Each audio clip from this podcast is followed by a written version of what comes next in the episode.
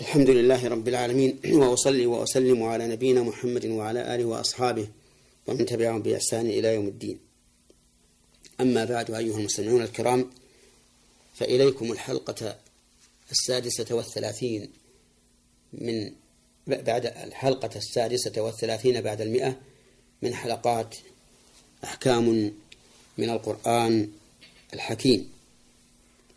يقول الله تبارك وتعالى إذ تبرأ الذين اتبعوا من الذين اتبعوا ورأوا العذاب وتقطعت بهم الأسباب.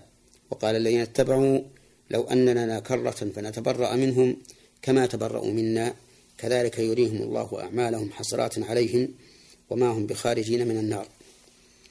هذه الآية آية البراءة أي براءة أهل الشرك من أندادهم يوم القيامة. وكذلك براءة التابعين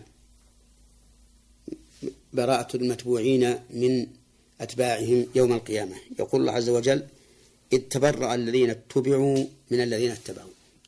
إذ هذه مفعول لفعل محذوف والتقدير اذكر إذ تبرأ. الذين اتبعوا وهم السادة. القادة. الذين يقودون الناس سواء قادوهم باسم الشرع وهم محرفون للشرائع كأئمة اليهود والنصارى ونحوهم أو قادوهم باسم الإمرة والسلطة كأمراء السوء الذين اتبعوا من الذين اتبعوا.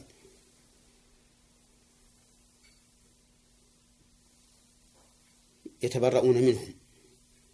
وذلك أن الذين اتبعوا يحتجون على الذين اتبعوا ولكن الذين اتبعوا يتبرؤون منهم.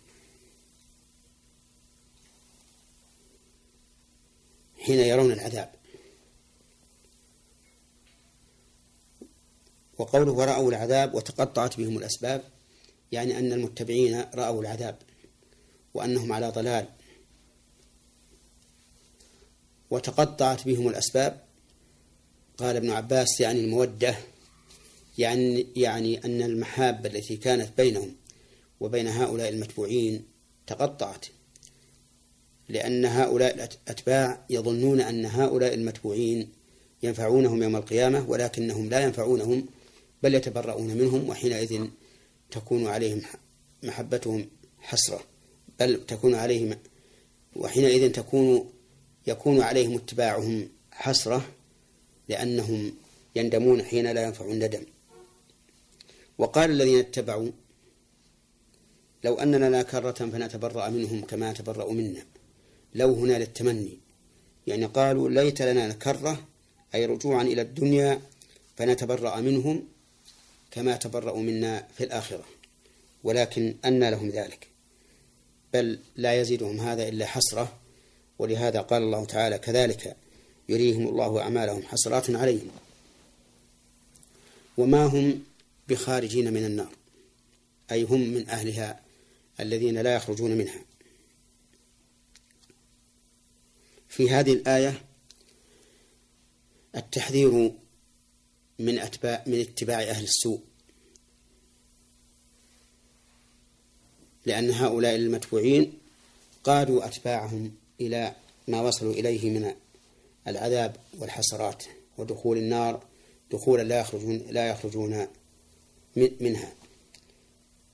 ومنها من فوائد هذه الآية أن كل من كان بينه وبين شخص علاقة لغير الله فإنه سوف يندم على هذه العلاقة ويتبرأ كل من الآخر. ويشهد لهذا قول الله تعالى الأخلاء يومئذ بعضهم لبعض عدو إلا المتقين. ومن فائد هذه الآية الكريمة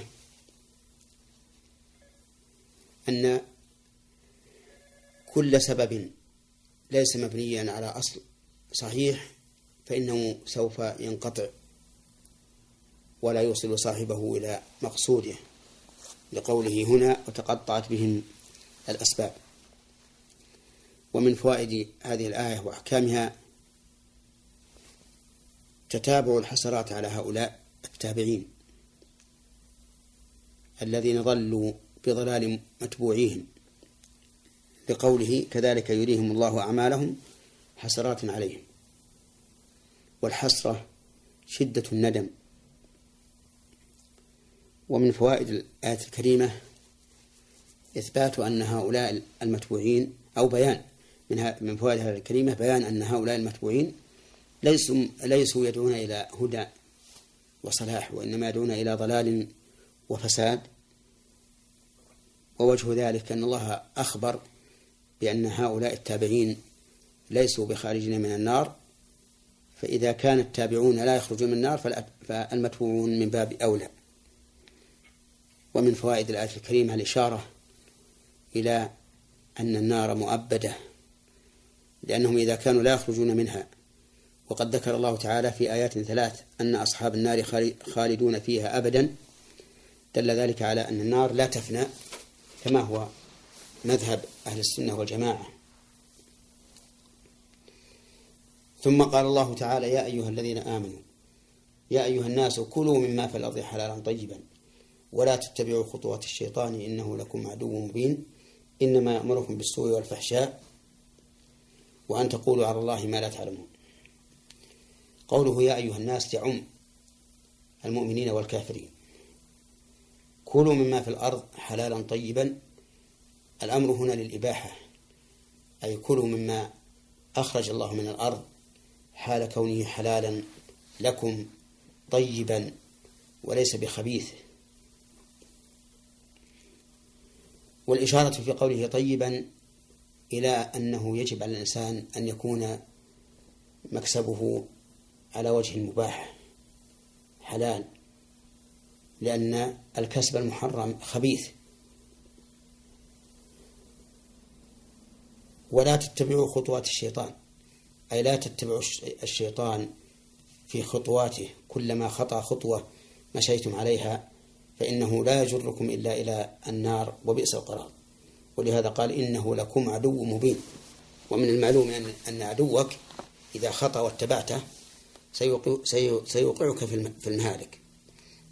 ثم بين ماذا يدعو إليه الشيطان فقال إنما يأمركم بالسوء والفحشاء وأن تقولوا على الله ما لا تعلمون. بالسوء أي بالعمل السيء وهو ما دون الفحشاء. والفحشاء العمل الكبير الذي يستفحش في العقول والشرائع. وأن تقولوا على الله ما لا تعلمون أي وأن تفتروا على الله كذبا إما في ذاته أو في أسمائه أو في صفاته أو في أحكامه أو في أفعاله. فإنها الشيطان يدعو إلى أن يقول الإنسان على ربه ما لا يعلم. وهذا من المحرمات في جميع الشرائع. هذا وقد انتهت الحلقة قبل أن نأخذ الفوائد من هاتين الآيتين وسنأخذها إن شاء الله في حلقة قادمة. والسلام عليكم ورحمة الله وبركاته.